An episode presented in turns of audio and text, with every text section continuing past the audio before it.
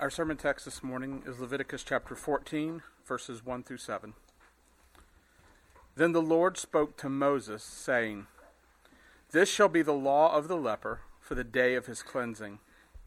He shall be brought to the priest, and the priest shall go out of the camp, and the priest shall examine him.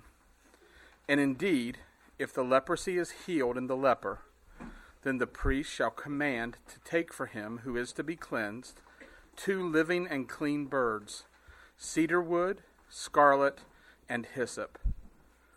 And the priest shall command that one of the birds be killed in an earthen vessel over running water. As for the living bird, he shall take it, the cedar wood, and the scarlet, and the hyssop, and dip them and the living bird in the blood of the bird that was killed over the running water. And he shall sprinkle it seven times on him who is to be cleansed from the leprosy, and shall pronounce him clean, and shall let the living bird loose in the open field. Let's pray. Dear Heavenly Father, dear God, we, we thank you for these, these passages that you brought us through on leprosy. We thank you for the understanding of sin and the pictures of sin. And we thank you, dear Lord, for the even greater picture of of cleansing from leprosy and of cleansing from sin. In the Old Testament picture of going outside the camp, and of now of Christians who must live outside the camp. Some of these shadows are reversed, some of them are inverted in a way. And yet, so many of the shadows, dear Lord, they fall squarely on the world around us. They, they let us see the world exactly as it is, they let us understand it, and let us see the nature of sin. May let us see the nature of redemption, dear Lord. May we understand the greatness that you have done. May we understand how your Son came to cause an end to sin. May we rejoice in you this day. May we glorify your name. Amen.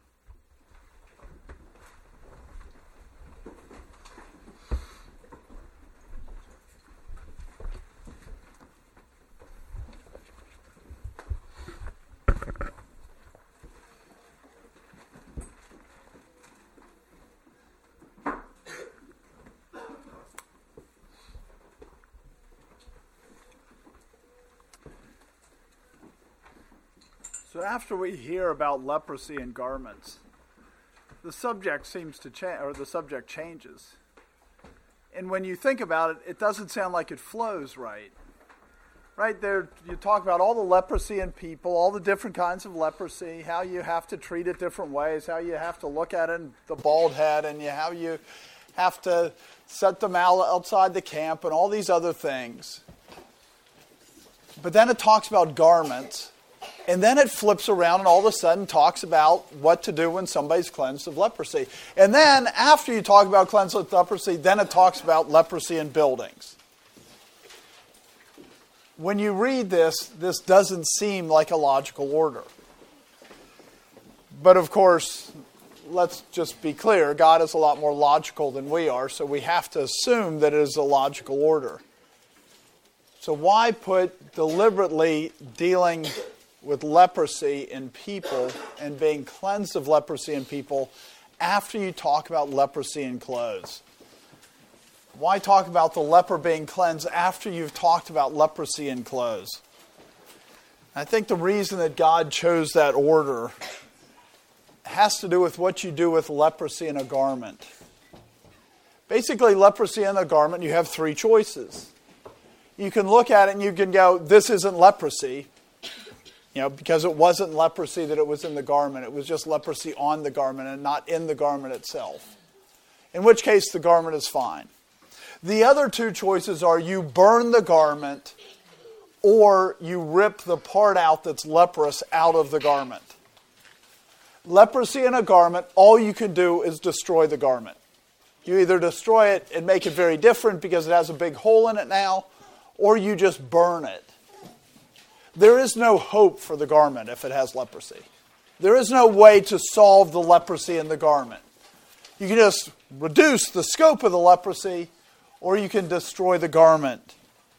But leprosy in a garment is the end of that garment as it was before. But that's not the same rule for men. if a man's leprous, think about what this passage is about. This passage is actually about a promise. Because God doesn't say, if you're leprous, if you've been declared unclean, there's no hope for you like there is with the garment. If the garment's declared unclean, all you can do is cut it up or burn it. But if a man's declared unclean, if he has to walk around with his hand over his mouth saying, unclean, unclean, if he has to go outside the camp, God all of a sudden turns around and says, but let's go through what the process is when a man is cleansed of leprosy, when a man's healed of leprosy. Not how he is healed of leprosy, but how a leprous man who was declared unclean is now able to be declared clean. God doesn't give laws arbitrarily. He doesn't give laws that have no application. He didn't just give this law to say there'll be this, this healing of leprosy that will never happen. He gave this law because he's saying there's hope that you can be healed of leprosy. The leprous soul that you have because of your sin is not a hopeless situation because God can cure you of leprosy. You are not like a garment whose choice is to be destroyed. There is cleansing of leprosy in men. When you look at the end of time in the parables in Matthew 13, where it talks about how Christ will come and he will take out everything that offends and those who practice lawlessness and cast them into hell. The things that are offensive get cast into hell. But the lawless can be made obedient to the law. The leper can be cleansed. People are different than the things and the evil things in the world. The evil people, God, Christ came to die for them for some of them so that they can be cleansed. We're not like garments. God has given more value to men than he has given to garments. Remember, until Christ came, until he healed a leper, I think there were three lepers that had been cleansed before that. Probably the only ones in the history of the world. It's not like people got cleansed of leprosy a whole lot. Now leprosy is nothing. That's really important to recognize. Leprosy is nothing now, what we call Hansen's disease. Leprosy, you take a, a dose of antibiotic and it's gone. But leprosy then was a death sentence unless God chose to do something. And that's how everybody saw it. Remember, the, the lepers that were cleansed before, first of all, was Moses. When he was before the burning bush, he stuck his hand in his garment and he came out and it was leprous. And then he stuck it back in and it came out and it was healed. So Moses and everybody that was there and everybody that saw this later, even though Pharaoh hardened his heart because Moses did this in front of Pharaoh, everybody went, that has to be God. Because you didn't get healed from leprosy unless it was God. And then you have Miriam. Miriam was made leprous, and it appears that she was also healed, but she was still set, shut outside the camp for seven days. But she had never been declared unclean, so these laws didn't apply. So it's unlikely that they would have ever done this process because she was probably cleansed right away. Moses prayed for her, and God said, Yeah, but if you spit, or if your father spit in your face, that you would be ashamed for seven days, so you'll be ashamed for seven days. But she was probably healed from the leprosy right away, so she was never declared unclean. She would never have done this process. And then you have Naaman, he's the, the third. Naaman was dipped and was told by Elisha that he should go dip himself in the Jordan seven times. And he dipped himself in the Jordan seven times, and his flesh was like a baby's flesh. He was, he was completely restored. His flesh was healthier than it would have been for some man his age. But yet, he wasn't an Israelite. He couldn't do these. So these laws are given, and these laws were never used. There's no reason to believe these laws were ever used until Christ comes and Christ heals a leper, or he heals 10 lepers and says, Go show yourself to the priest. That's the first time that these laws were ever used. But these laws, by having the laws, there were a promise that someday they'd be used, that someday somebody would come, that someday a leper would be healed. Not like a garment. The garment would never be healed. But the lepers could be healed. And every time, every time, whether it was Naaman, whether it was Miriam, whether it was Moses, every time everybody knew when the leper was, was healed that it was because of God. Everybody understood. You know, you go back to, to Naaman when, when Naaman comes and he sends the, he get, brings a letter from the, from his king and he brings the letter to the king of Israel in 2 Kings 5, 6, and 7. Then he brought the letter to the king of Israel, which said, Now be advised when this letter comes to you, that I have sent Naaman my servant to you, that you may heal him of his leprosy. And it happened when the king of Israel read the letter that he tore his clothes and said, Am I God? Am I God to kill and make alive that this man sends a man to me to heal him of his leprosy? Therefore, please consider and see how he seeks a quarrel with me. What Je- Jehoram says when somebody comes to him and says, Cleanse this man of leprosy, he goes, Only God can do that. This is not a faithful man. Jehoram was a faithless man. And yet he had the faith to say, Only God could do that. But then Jesus Christ comes in every case in the Bible, it is clear. It is God who did that. Jesus Christ comes and he cleanses the leper, and the Pharisees say, This is not the Son of God. Understand that their faith was faith worse than the faith of Jehoram. At least Jehoram would have went, it was the hand of God that cleansed Naaman. So when Christ comes and he heals the ten lepers and says, Go show yourself to the priest, go do what this passage is saying. That was a testimony to the priest. That was a testimony to the priesthood that Jesus Christ was the Son of God. Because who can heal a leper except God?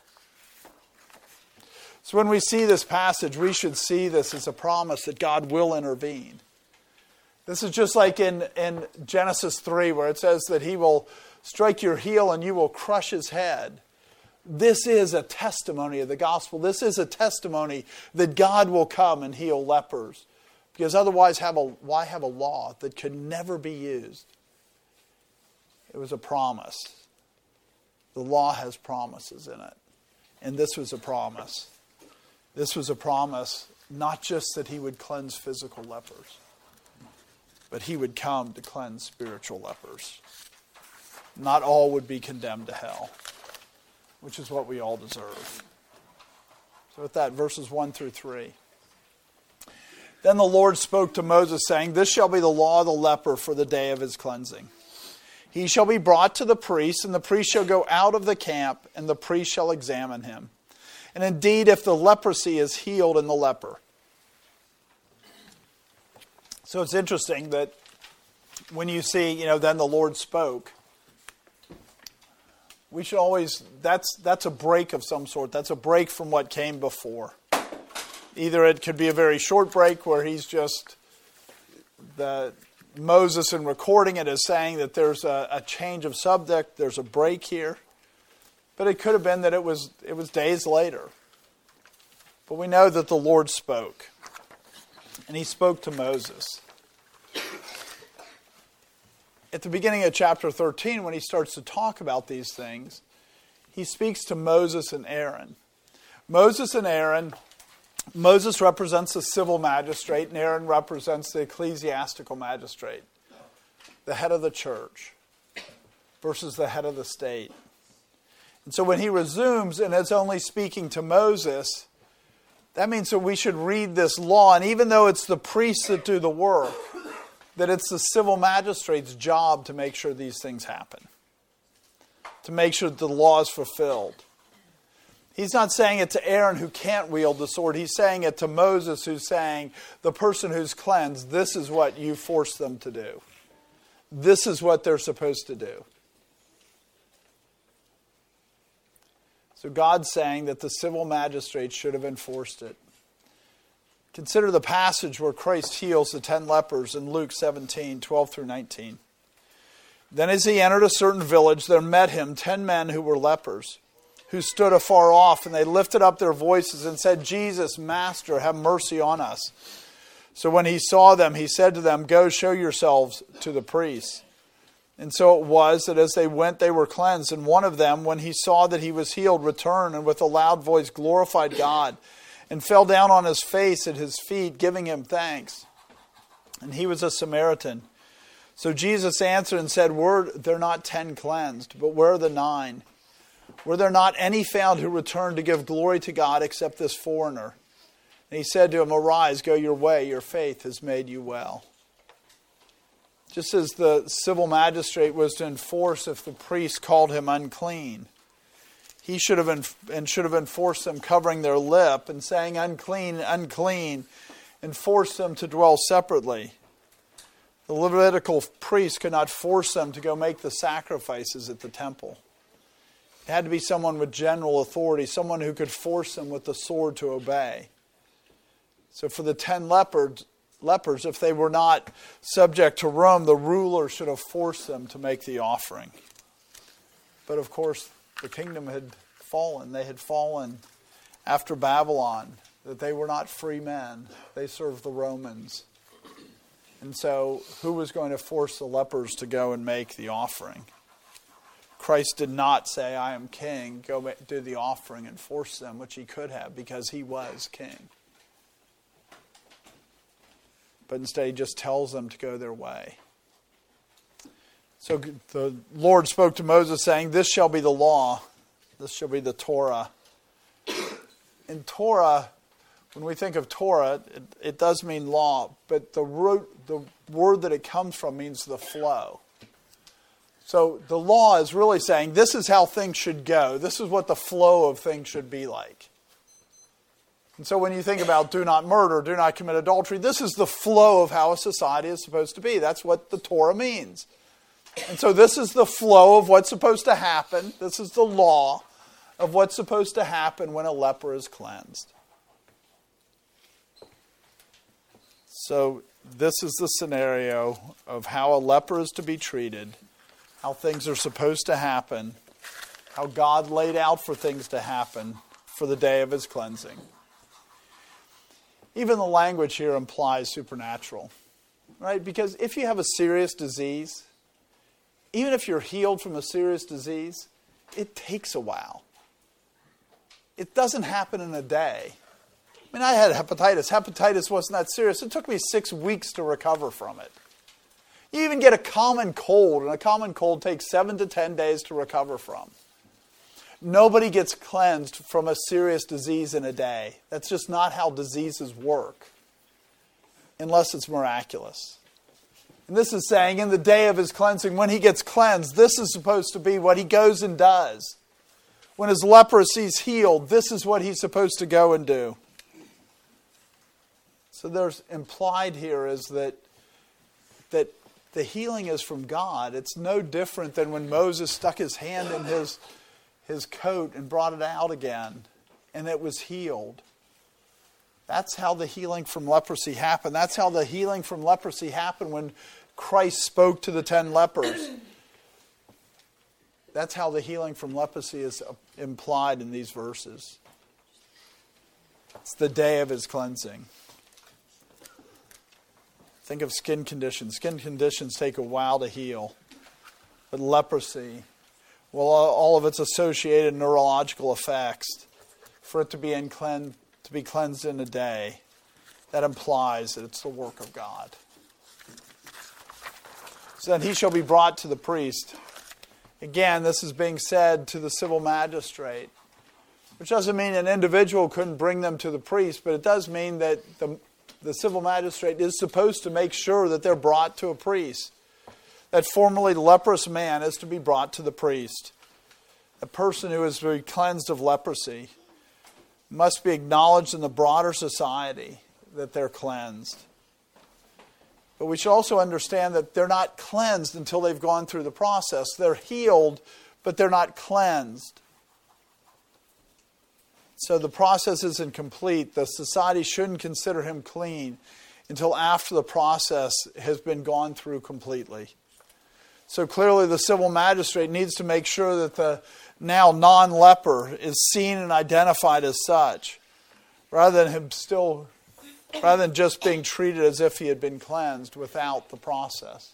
It's after the process that the civil magistrate is supposed to say, now you can live back in the camp. You're not separate from the camp. You know, it's like when you're saved, the church should be about the business of not just going, oh, I got a profession of faith from them. It should be about the business of making sure that they're baptized rightly, that they understand what baptism means, what they, that they understand the gospel, and that they've been examined to see that they're actually repenting of their sin, they're actually turning from their sin. They become a church member. That's when you go, this person's clean. You don't just go, they're clean because they made a profession of faith so much of evangelism now is just get somebody to pray a prayer. If they just pray the prayer, they're clean. That's not the picture. That's not the picture of leprosy at all. The picture of leprosy is they're not cleansed until after they've gone through the whole process, until the process is complete. So he's brought to the priest. The civil magistrate is to force him to go. They're supposed to make sure that they go and see the priest. Civil magistrate has the right to force them to, to show that they're clean. Then the priest shall go out of the camp. So someone brings them to the priest. They would have been outside, they would have been dwelling outside the camp at least.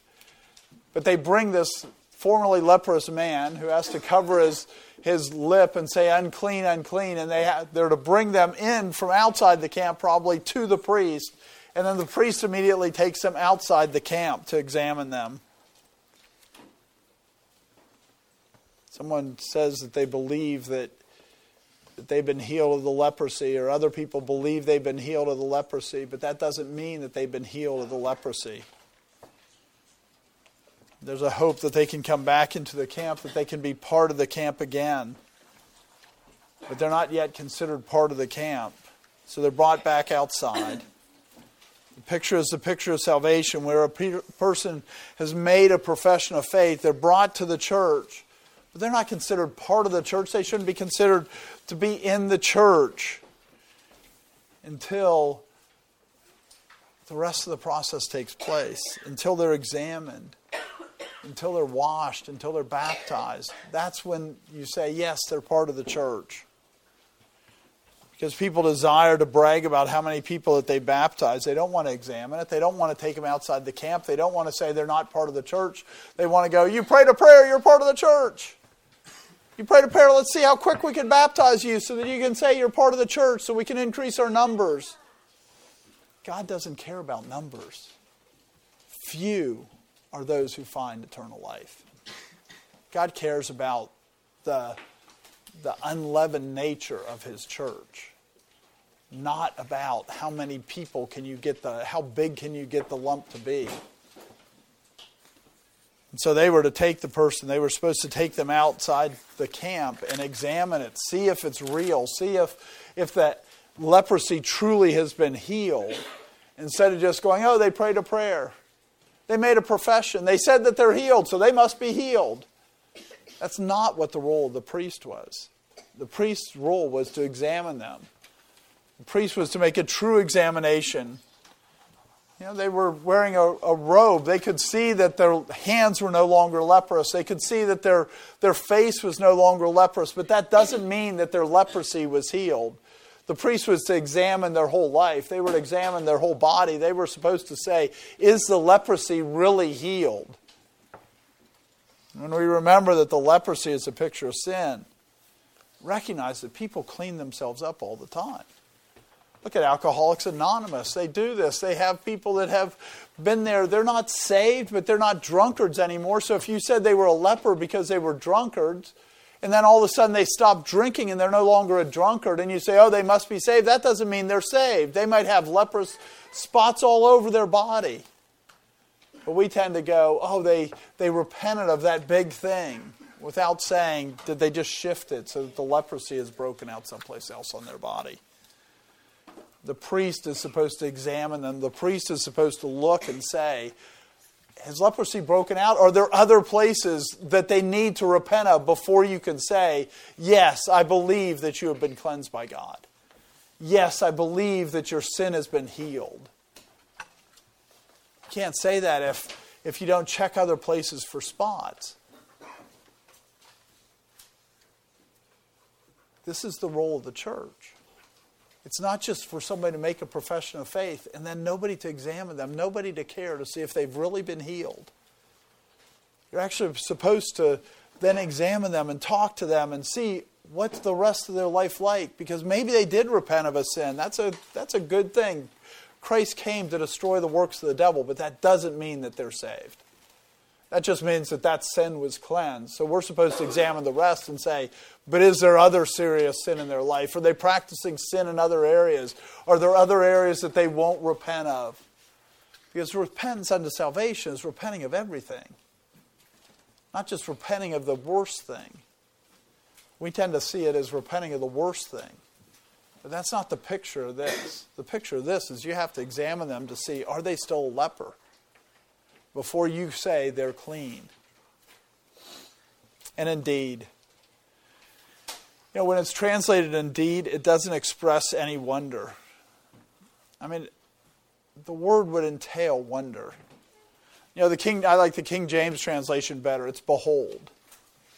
It's like, see this? That's what it's that's what it's expressing. See this? Behold this this person who was a leper. There's nobody that's cleansed of lepers except of leprosy except Moses, Miriam, and Naaman. So when you had that leper come and he's cleansed, the answer is you're supposed to go, This is amazing. This is amazing that his leprosy is gone. This is something that we should be shocked by, that we should look at and go, Wow.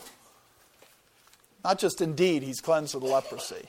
This is behold this, see this, see, see the amazing nature of this.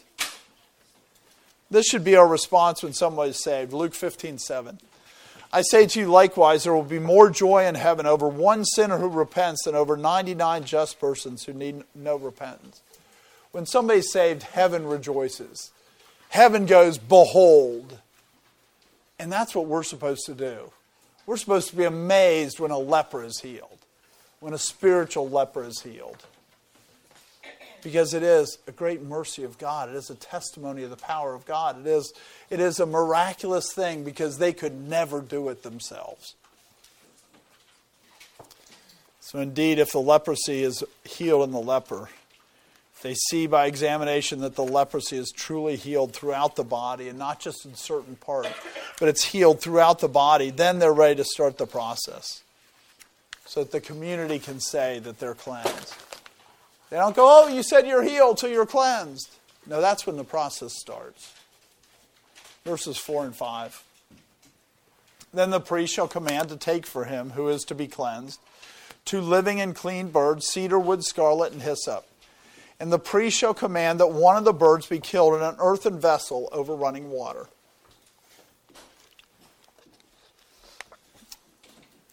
So then the priest shall command. I think this is pretty significant. With the other pre, with the other sacrifices, the person who was making the sacrifice, the person who was making the sin offering, he would kill the offering and then the priest would cut it up. In this case, the priest's hands are off of it. He just commands somebody else to do it. The person who is cleansed of the leprosy, he's not supposed to do it. The person who's, who's the priest who's overseeing this, he's not supposed to do it. He's just supposed to command it. And so, as we think of this picture, and we should think of this picture as substitutionary atonement, that Christ took on flesh.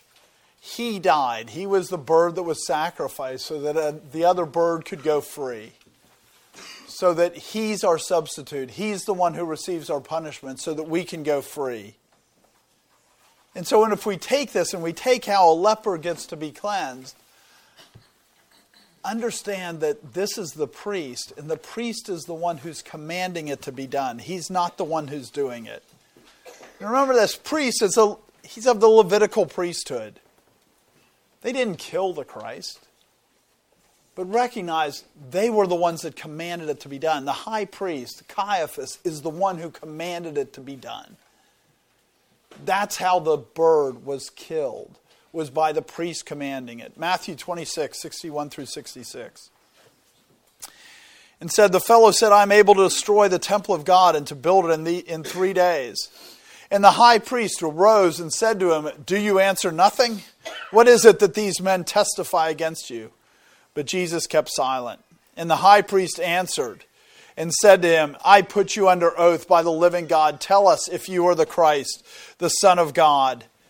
Jesus said to him, It is as you said. Nevertheless, I say to you, hereafter you will see the Son of Man sitting at the right hand of the power and coming on the clouds of heaven.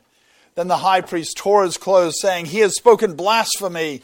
What further need do we have of witnesses? Look, now you have heard his blasphemy. What do you think? And they answered, He is deserving of death. He is the one, the priest is the one that caused the sacrifice. He's the one who caused it. He didn't do it, he didn't lay his hands on Jesus.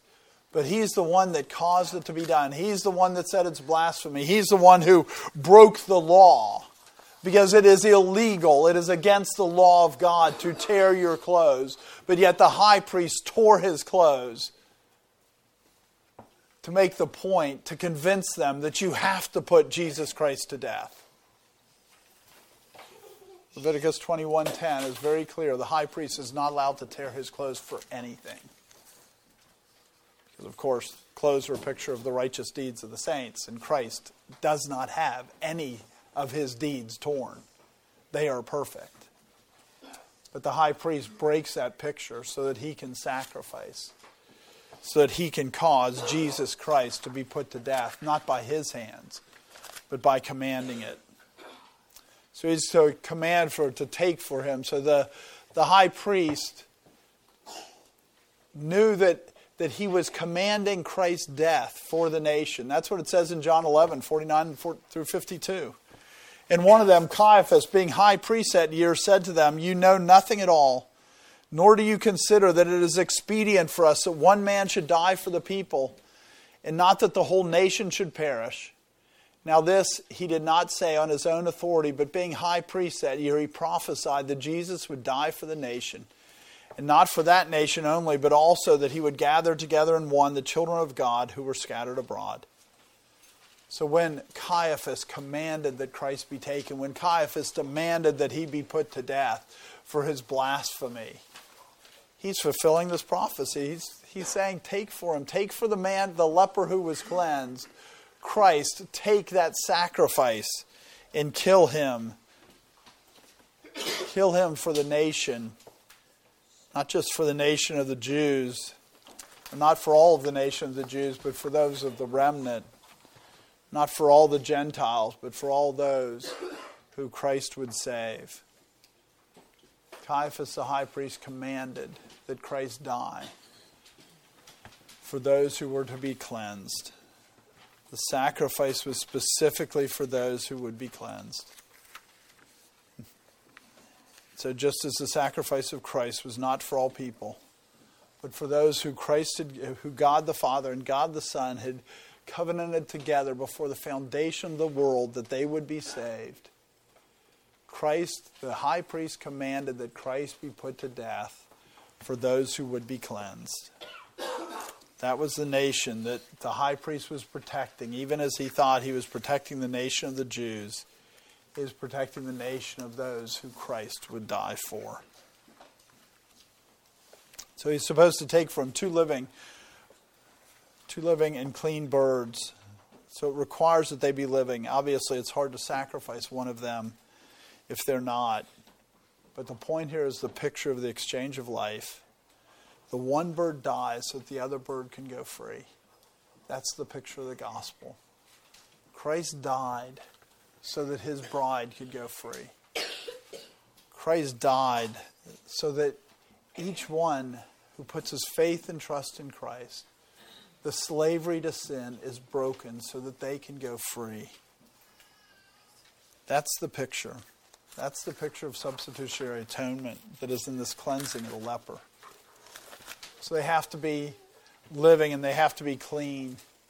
To be clean doesn't mean that they're better than other animals.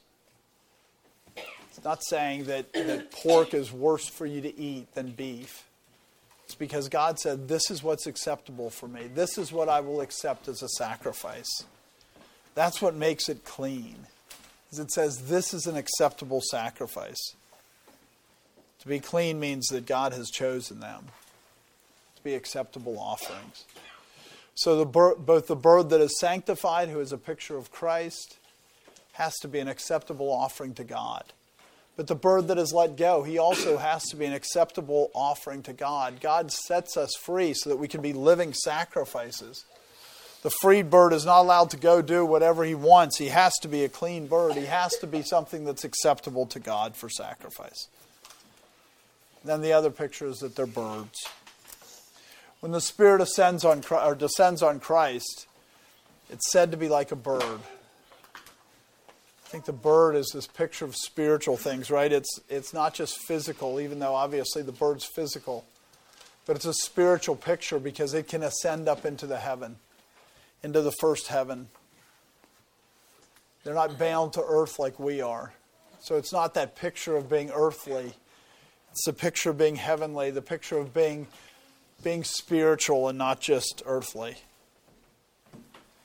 So I think when you get this picture, you have the picture of the Spirit of Christ had to be sacrificed in order for us to have a living spirit that could go free because we were dead in our sins and trespasses. And then it says cedar wood.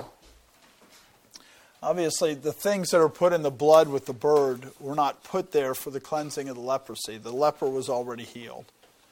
So they're put there so that we can understand the things that are associated with the cleansing of spiritual leprosy. Because these are more like promises. Promises that are associated with the cleansing of spiritual leprosy. And so the first thing was cedar wood. Right, the most important thing about cedar wood. I mean, you look at the trees, first of all, right? They're huge, they're majestic, they're, they're powerful, but that's that's not the most important thing. The most important thing about cedar wood is it doesn't rot. It's not like other woods. Insects don't eat it. It doesn't it lasts for a long time. That's why you line your closets with cedar. Is it keeps the bugs out. And so it protects your clothes. That's why the temple was made with cedar wood. The tabernacle wasn't, but the temple was made with cedar wood because the temple is a picture of the eternal abode of God as opposed to the tabernacle is the picture of God being with us now. And so you have cedar wood, and cedar wood is this picture of permanence. It's not permanent like a rock is, right? Rock has a bigger picture of permanence. But rocks don't have a beginning in that sense. I mean, the rocks that are like sandstone and like lava and stuff that decay really easily, those that aren't long lasting, they might we can look and say they started at a time. But cedar trees, you can plant a cedar tree. It grows, it's a living thing. And so it's the longest lasting of the living things. And so I think that's the picture. It's a picture of something that becomes alive and then it has eternal life. It has that's that's the picture that you have with the cleansing of the leper is it's not this temporary thing. It's when you receive Christ as your substitutionary atonement, you receive eternal life. You know, David used it in the context of that contrast in 2 Samuel 7 1 and 2.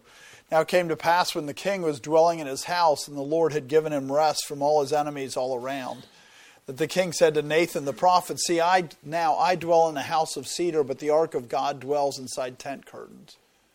So he's drawing the contrast. He's saying, I'm in a house of cedar. I have something permanent.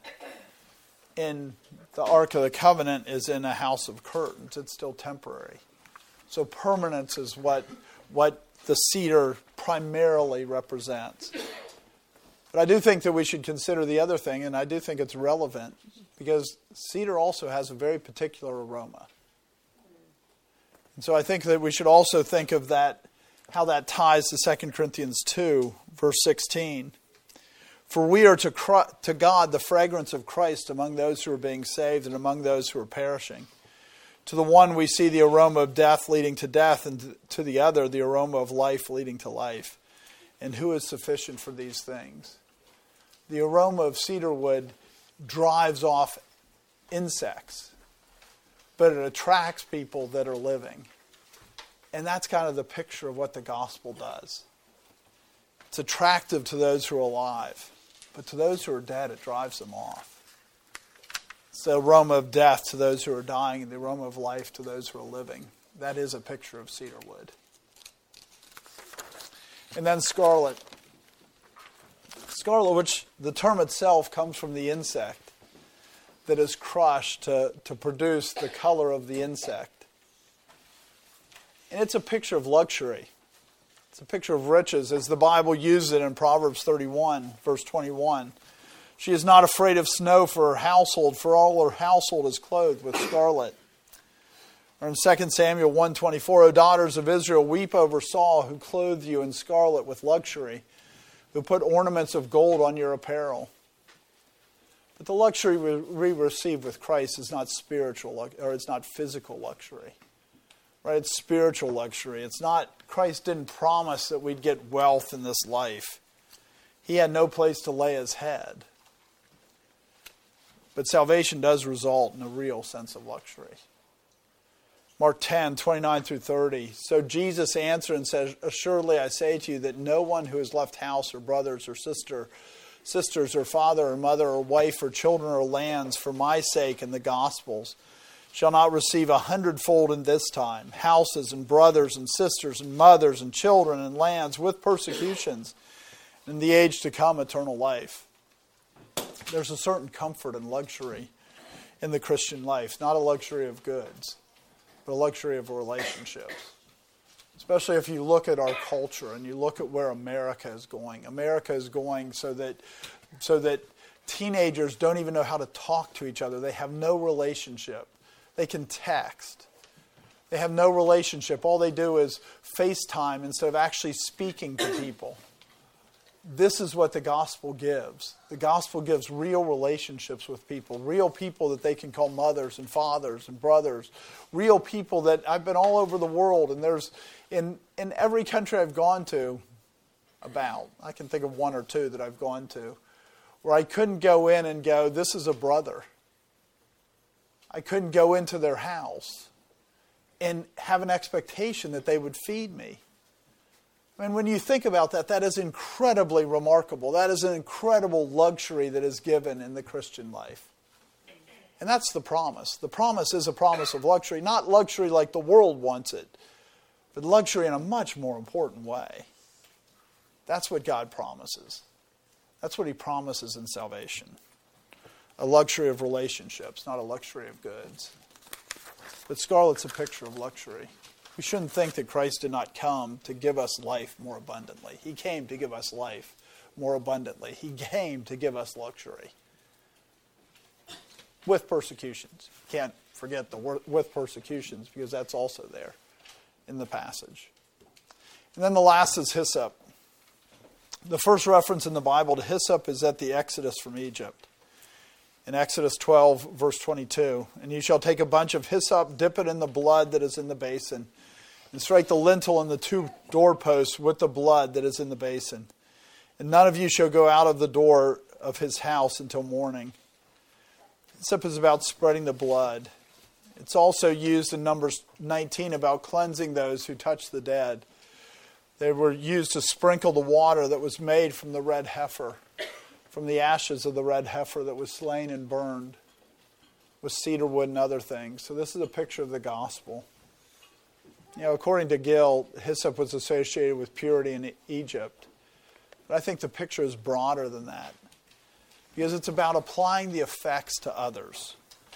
Like painting the blood on the doorpost, or as it says in Psalm 51, 6 through 8, Behold, you desire truth in the inward parts in the hidden part, you will make me to know wisdom. Purge me with hyssop, and I shall be clean.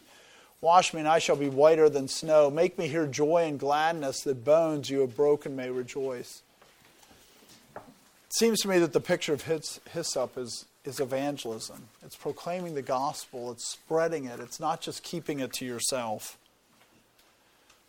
Spreading of the faith. Numbers 19, 17, and 18. And for an unclean person, they shall take some of the ashes of the heifer, burn for purification from sin, and running water shall be put on. Uh, put on them in a vessel, and clean person shall take the hyssop and dip it in the water and sprinkle it on the tent, on all the vessels, on all the persons who were there, and on the one who touched a bone, the slain, the dead, or a grave. It was used for the clean to cleanse the unclean. That's evangelism. And that's what hyssop's used for. And so we should think about when God made his death as a substitute for your death. He did it not just so that you could keep your faith to yourself. He did it so you could evangelize. He did it so that you could proclaim and you could purify the world around you. This is the responsibility of Christians. This is the duty. This is the idea that comes from Romans 1, verses 16 and 17. For I'm not ashamed of the gospel of Christ, for it is the power of God to salvation for everyone who believes, for the Jew first and also for the Greek. For in it the righteousness of God is revealed from faith to faith. And As is, written, the just shall live by faith. So the whole idea is that God gives faith to one person and then they, then other people get cleansed by that faith. By the testimony of that faith, by the life of living that faith, by the sprinkling of the water of hyssop. That's what I think the picture of hyssop is. It's the picture of having effect on people around you. The idea that everyone who is saved becomes a prophet, according to Acts 2. All those who are saved become evangelists. That's the picture of hyssop. Hyssop is about declaring who God is. Then the priest shall command. Again, it's not the priest doing it, it's the priest that's commanding, that's causing it to happen, like Caiaphas did with Christ. The one of the birds, again, this is a picture of substitutionary atonement one dying in the place of the other. We deserve death. We deserve eternal damnation. We deserve the second death, but Christ died so that we would not experience that death. So one's dying in the place of the other. So he was to take one bird, which is the picture of Christ, and that would be killed. The blood must be shed, but it must be shed in a specific way, or that blood would not work for the cleansing of the leper the bird had to be cleansed in an earthen vessel.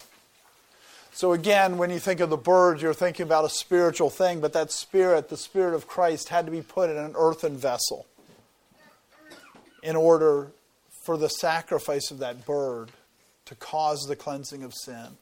Christ had to take on flesh. He had to become a vessel that was made of the dust of this earth. Otherwise, the leper wouldn't be cleansed.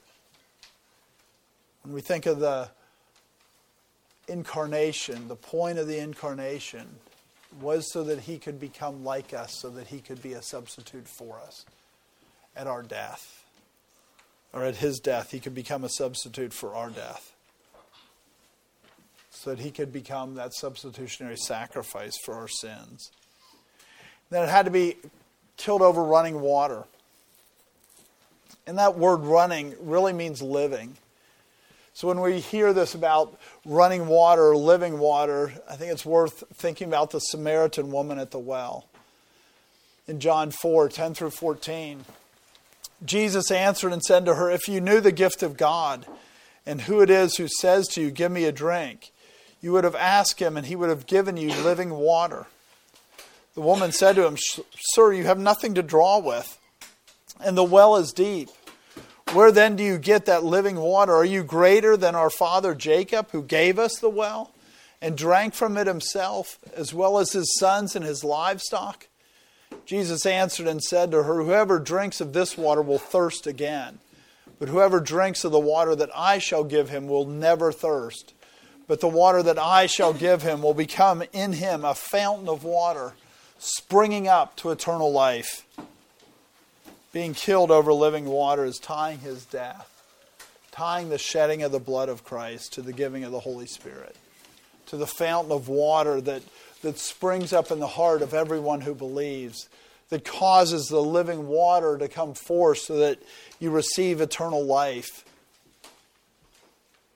And so the practical way they would do this picture is they would have, you know, a big piece of pottery. And as somebody poured water into the pot, or they should have done it, right? We don't know of any time that they ever did this. But as they were pouring the water into the pot, they would put the bird down inside the pot and they would snap its neck, they would rip its head off so that the blood poured out. But it's not much blood. But now you have this blood mixed with water.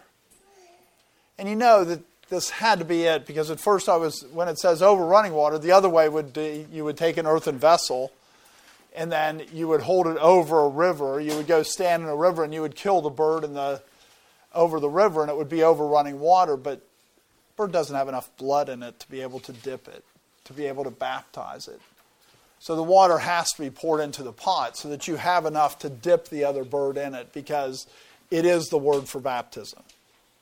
You are, they are baptized in the blood, that other bird. It is dipped, it is not sprinkled with. The bird is dipped. And so they had to be pouring the water so that it was living, it was moving water when they killed the bird and drained the blood from the bird into that into the bottom of that pot where the water would have been. Then verses 6 and 7. As for the living bird, he shall take it, the cedar wood and the scarlet and the hyssop, and dip them in the living bird in the blood of the bird that was killed over the running water. And he shall sprinkle it seven times on him who is to be cleansed from the leprosy, and shall pronounce him clean, and shall let the living bird loose in the open field. So, as the, for the living bird, for the bird that represents the one who is set free through the death of the other,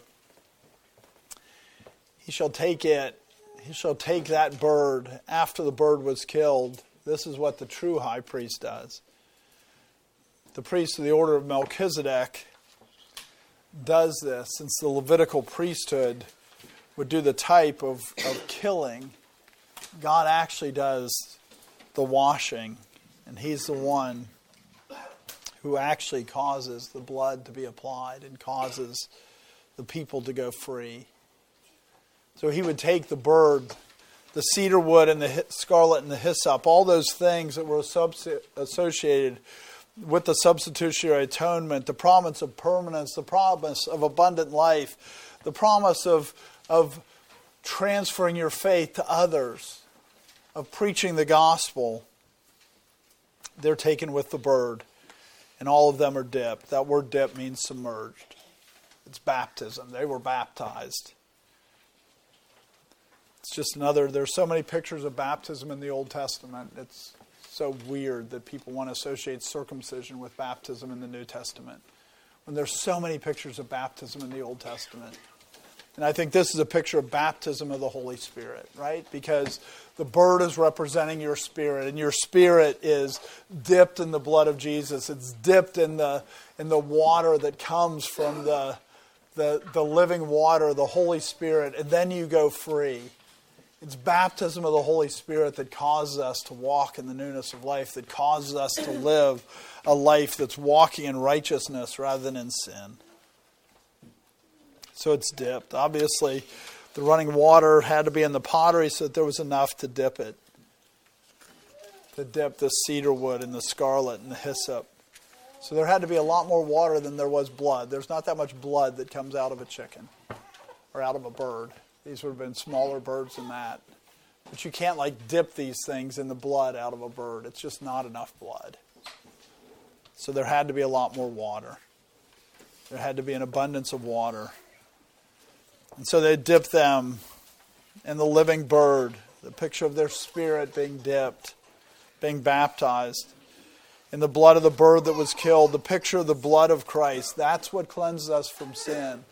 So even though there's water mixed with it, even though it's the work of the Holy Spirit, that picture of the Holy Spirit being involved, it's the blood of Jesus Christ. It's His being our substitute that allows us to have eternal life, that allows our soul to go free. That's what causes the spirit to be free. Even though you have the water, it's the blood that's the effective part for the, for the, for the freedom. It's over the running water. The running water is the picture of the Spirit of God.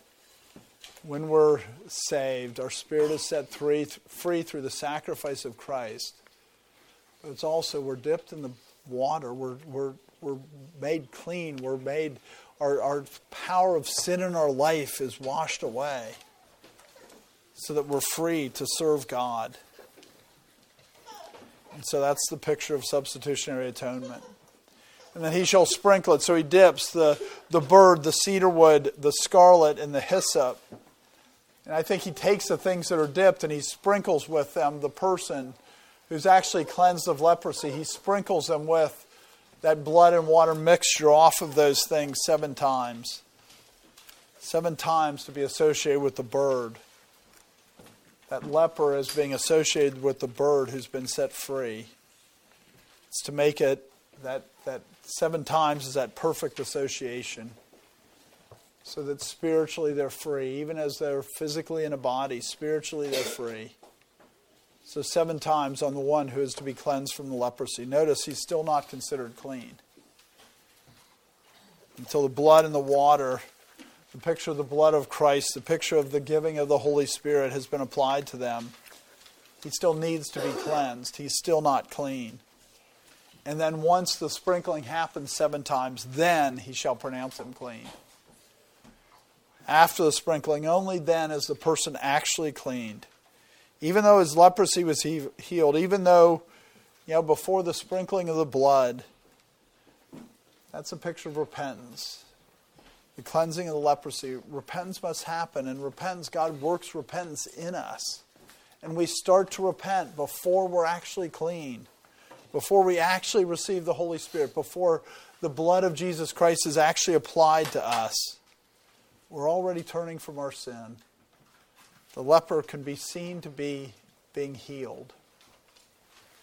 Not that it means that it wasn't God who did that. Faith is a gift of God, repentance is a gift of God. This is all the work of God. But people can repent from their sin before they're healed, before they're clean in the eyes of God. Repentance must happen before salvation. And obviously, it continues after salvation because we continue. We're never a leper. We never have a disease in our skin that people would go, oh, they're a leper. But we still get sores. We still get spots in our skins. We still need get scabs. This is a picture of the person who's no longer a slave to sin, but yes, they still sin. But if it's covering their whole body, if it's growing in their body, that's, that's the sign that they're a leper, that they're not saved, that they're unclean, as opposed to just sores that people get because of being in this world.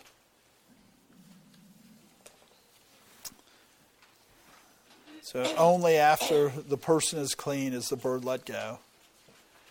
And then they shall let the living bird, the bird represents the spirit of the person, then they're free, then they're no longer bound. The carnal man becomes the spiritual man and they're loosed in the open field. The bird is let to go fly in an open field, not just anywhere. Because the picture is that we've been given a field. The picture is that we're loose. We're loose to go serve God. We're not loose to just fly off. We're loose to actually do the work that God would have us to do. We're not loose so that we can escape service. We're loose to do the service. We're loose to to go work in the field that God has given us to work in. So let me give you some applications.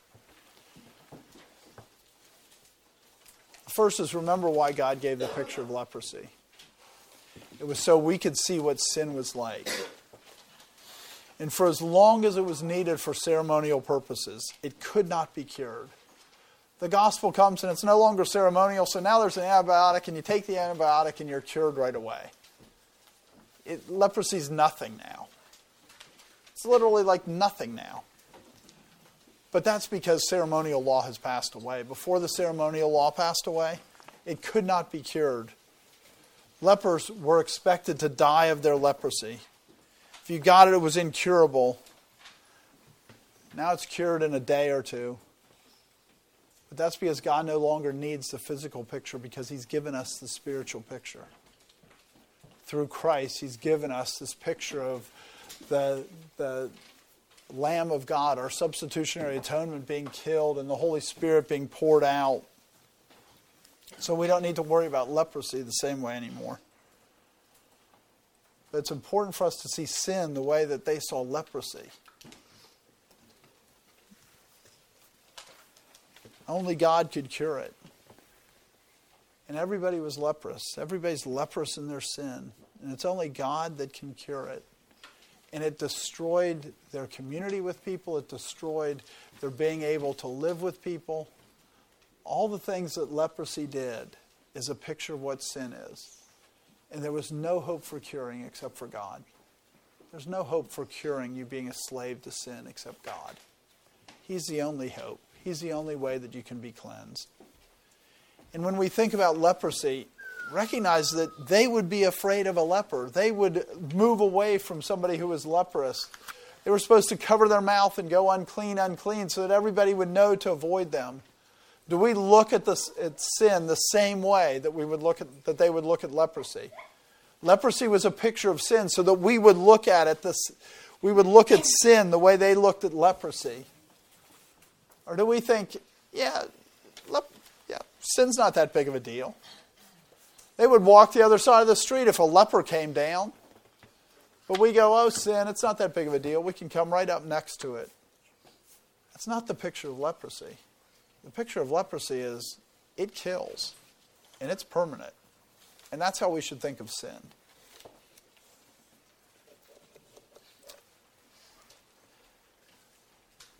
Another application the leper is cleansed, but he should not be seen as clean, cleansed until the pictures are observed.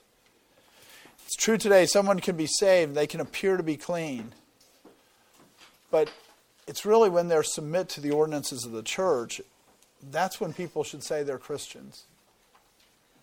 There's so many crusades that people do, and they do an altar call, and they get people to come down, and they get people to to pray a prayer and then they go, they're Christians.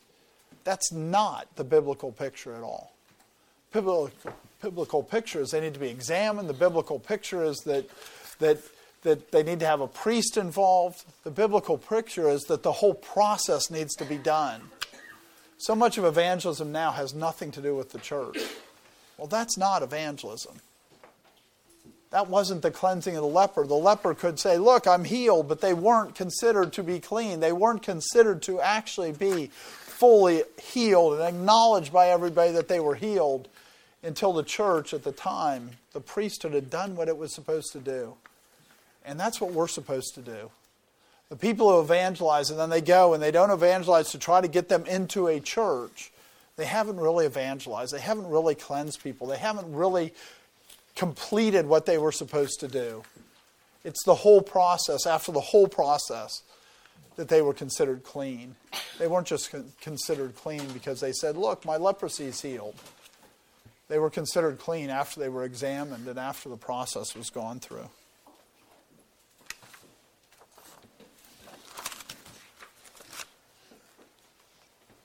And very related to that, the next application is evangelism that just witnesses to the person without follow up is not sufficient to make them clean, and we should have no idea that we made them clean. It requires, they have to be brought into the church, they have to become part of a church. Jesus Christ died for his church. And to think that somebody can make a profession of faith and then not be involved in the church, that makes no sense. Now, maybe there's very strange exceptions where there is no faithful believers in an area. But that's a very strange exception. Evangelism should be about not just preaching the gospel to them, but getting them into a church, because that's what the whole process that's required for them to be clean. People profess faith, they're like the leper who claims to be clean but he has to be brought to the priest. He has to be examined. The process has to be gone through. He has to. Now, it's not the bird that gets dipped, they get dipped. That's part of the process before you say, this person's clean. True evangelism is not about getting a profession of faith. It's about following through the whole process. Another application salvation, i.e., bringing a leper inside the camp, should be considered a serious thing. We understood the power of sin, the ability for it to spread, with leprosy, they were very careful. Are we equally careful about sin? With leprosy, before they brought a leper into their camp, they're really going to examine him. They're really going to say, Have you been cleansed? We should do the same before baptism. We should be examining the prospective ca- candidate and making sure their testimony is that the leprosy was healed. It's proper to ask questions about their life. It's proper to say, how has it changed? It's proper to look and see, are there still places where, where they're slaves of sin? Not that they're perfect, because nobody's perfect. But it's very easy for the leprosy to be cleansed in one spot and there, there still be a leper in the rest of their body. The church has a responsibility to stop leprosy from entering into the camp. As Paul says in 1 Corinthians 5 7, therefore purge out the old leaven that you may be a new lump, since you truly are unleavened, if indeed Christ, our Passover, was sacrificed for us. If Christ was our Passover, if he was sacrificed for the church, then how should we be protecting the church from bringing lepers inside of it? Spiritual lepers, we need to recognize that that we have to be careful not just to put them out, but careful about bringing them in. We have to have a greater expectation of what the work of the Holy Spirit looks like. Another application God gives us promises for those who believe. Gives us promises that those who He started a good work in, He will finish it. Salvation is like the cedar wood, it will not decay, it does produce an aroma. It will bring us to the end. It's not going to go away. If God has truly saved us, one of the promises of salvation is it's like cedar wood. Another promise is He'll give us blessings in this life. John 10, 9 and 10. I am the door. If anyone enters by me, he will be saved and will go in and out and find pasture. The thief does not come except to steal and to kill and to destroy. I've come that they may have life and that they may have it more abundantly. Christ promises us, us abundant life, not just in eternal life, but he promises us abundant life now. That's the picture of scarlet, is he promises us a good life now. Not that it doesn't have persecution, not that it doesn't have suffering, but that there's real blessings in this life. The blessings of this life, according to the world, are things like power, the fulfilling of the lusts of the flesh, having money, having control over people the spiritual blessings that are far greater righteousness, peace, and joy. Those are the true blessings. That's how you have abundant life. Because in the midst of persecutions, if you have peace, if you have joy in the midst of persecution, you have abundant life, even as you're being persecuted. In the world, persecution has to be against a luxurious life. In Christianity, persecution is not against a luxurious life. Paul says, Look, I've abased and abound. I've been stoned. I've been left for dead. I've been shipwrecked. And in all things, I learned contentment. He had an abundant life. He had scarlet. That's what God promises to us. Is a luxurious life, not luxury as the world declares it, but luxury as God declares it. Righteousness, peace, and joy. And He gives us purpose. We're the ones to spread the gospel. We're the ones so that people can see the glory of God we're the ones that will cause the world to have the knowledge of the glory of God. That's the promise that he gives the church. That's the promise that he gives to believers is that people will see the glory of God through you if you're faithful. If he's working in you, if he's changing you, if he's sanctifying you, if he's causing you to walk in his ways, the world will see the glory of God in you. They'll see your good works and glorify your Father in heaven. That's the promise of the gospel. He did not die just so that we could go free. He gave us things that He promised that we would go free with a luxurious life, a purpose in our life, and that we have the promise of eternal life. That's what His substitutionary atonement came with.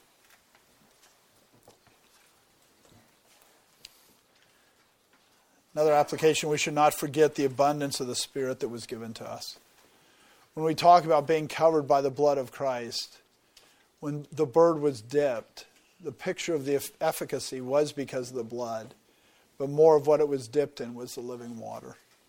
The picture of the Spirit of God giving to us is largely lost in the church, as it has been repeatedly for the last 2,000 years. You go back and you like look new light, and the idea of new light has come over over and over and over again. And new light is the same thing that Jesus Christ said. In most cases, it's the same thing that Jesus Christ said to Nicodemus. Don't you know? You must be born again. You must be born again. This is the message that the church needs to have. The message has to be the Holy Spirit has to be working in you to be saved. Because everyone who who is saved, they've been baptized in the Holy Spirit. They're a changed person. They live in a different way. And this is the promise. This is the picture of substitutionary atonement is yes, we're forgiven through the blood of Christ.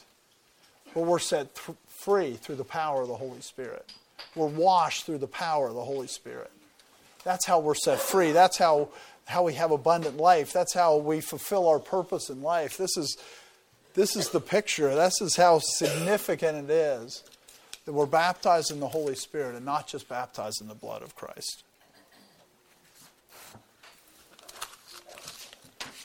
And last, salvation is having the leprosy dealt with. Leprosy is a picture of sin. If you're still covered with leprosy, you haven't been sprinkled by the blood of atonement. You haven't been baptized by the Spirit of God.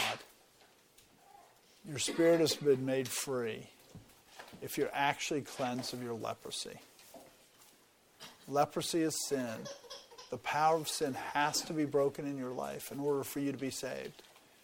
And like I said, it doesn't mean that, you know, you look at my hands and I have scabs on them, I have cuts on them. It doesn't mean that I'm a leper because I have scabs and cuts. That's the picture of he who says he has no sin. The truth doesn't abide in him. But the truth of not being a leper is do not be deceived, little children. Those who practice righteousness are righteous. No leper gets into the kingdom of God. None. Because the power of God is that He cleanses you of leprosy, He cleanses you of the power of sin. Through the blood of Jesus Christ, we're no longer lepers. Through the work of the Holy Spirit, we're no longer lepers. Let's not pretend like you can have leprosy and be part of the church. That's not what God says. That's not the picture. That's not what substitutionary atonement does. It causes our spirit to go free. Let me close in prayer. Oh, Lord God, we do thank you for this word. We thank you for where you have us. We thank you for these great pictures of leprosy. Lord, let us see sin as dangerous as they saw lepers. Let us not think that we can just ignore sin. Let us not think that we can just play around with sin any more than they would think that they could ignore a leper instead of making him dwell in a separate place. Lord, let us let us take sin the way you take sin. Let us also take your promises. Let us take the promise of eternal life. Let us take the promise of of being your servants that were created for good works that you prepared beforehand for us to walk in. Let us take the promise that you will give us abundant life and let us live as if we believe the promises. Let us live according to these promises. For that is faith. Faith is walking in the promises. Abraham believed the promise of God, and it was accounted to him for righteousness. Help us to, to live as we believe these promises. Let us live in that way, because that is where true joy is, that is where true peace is, that's where true righteousness is. Let us live in the way that you would have us to live. Let us live in accordance with being cleansed of our leprosy so that we can serve the living God. We ask this in your Son's name. Amen.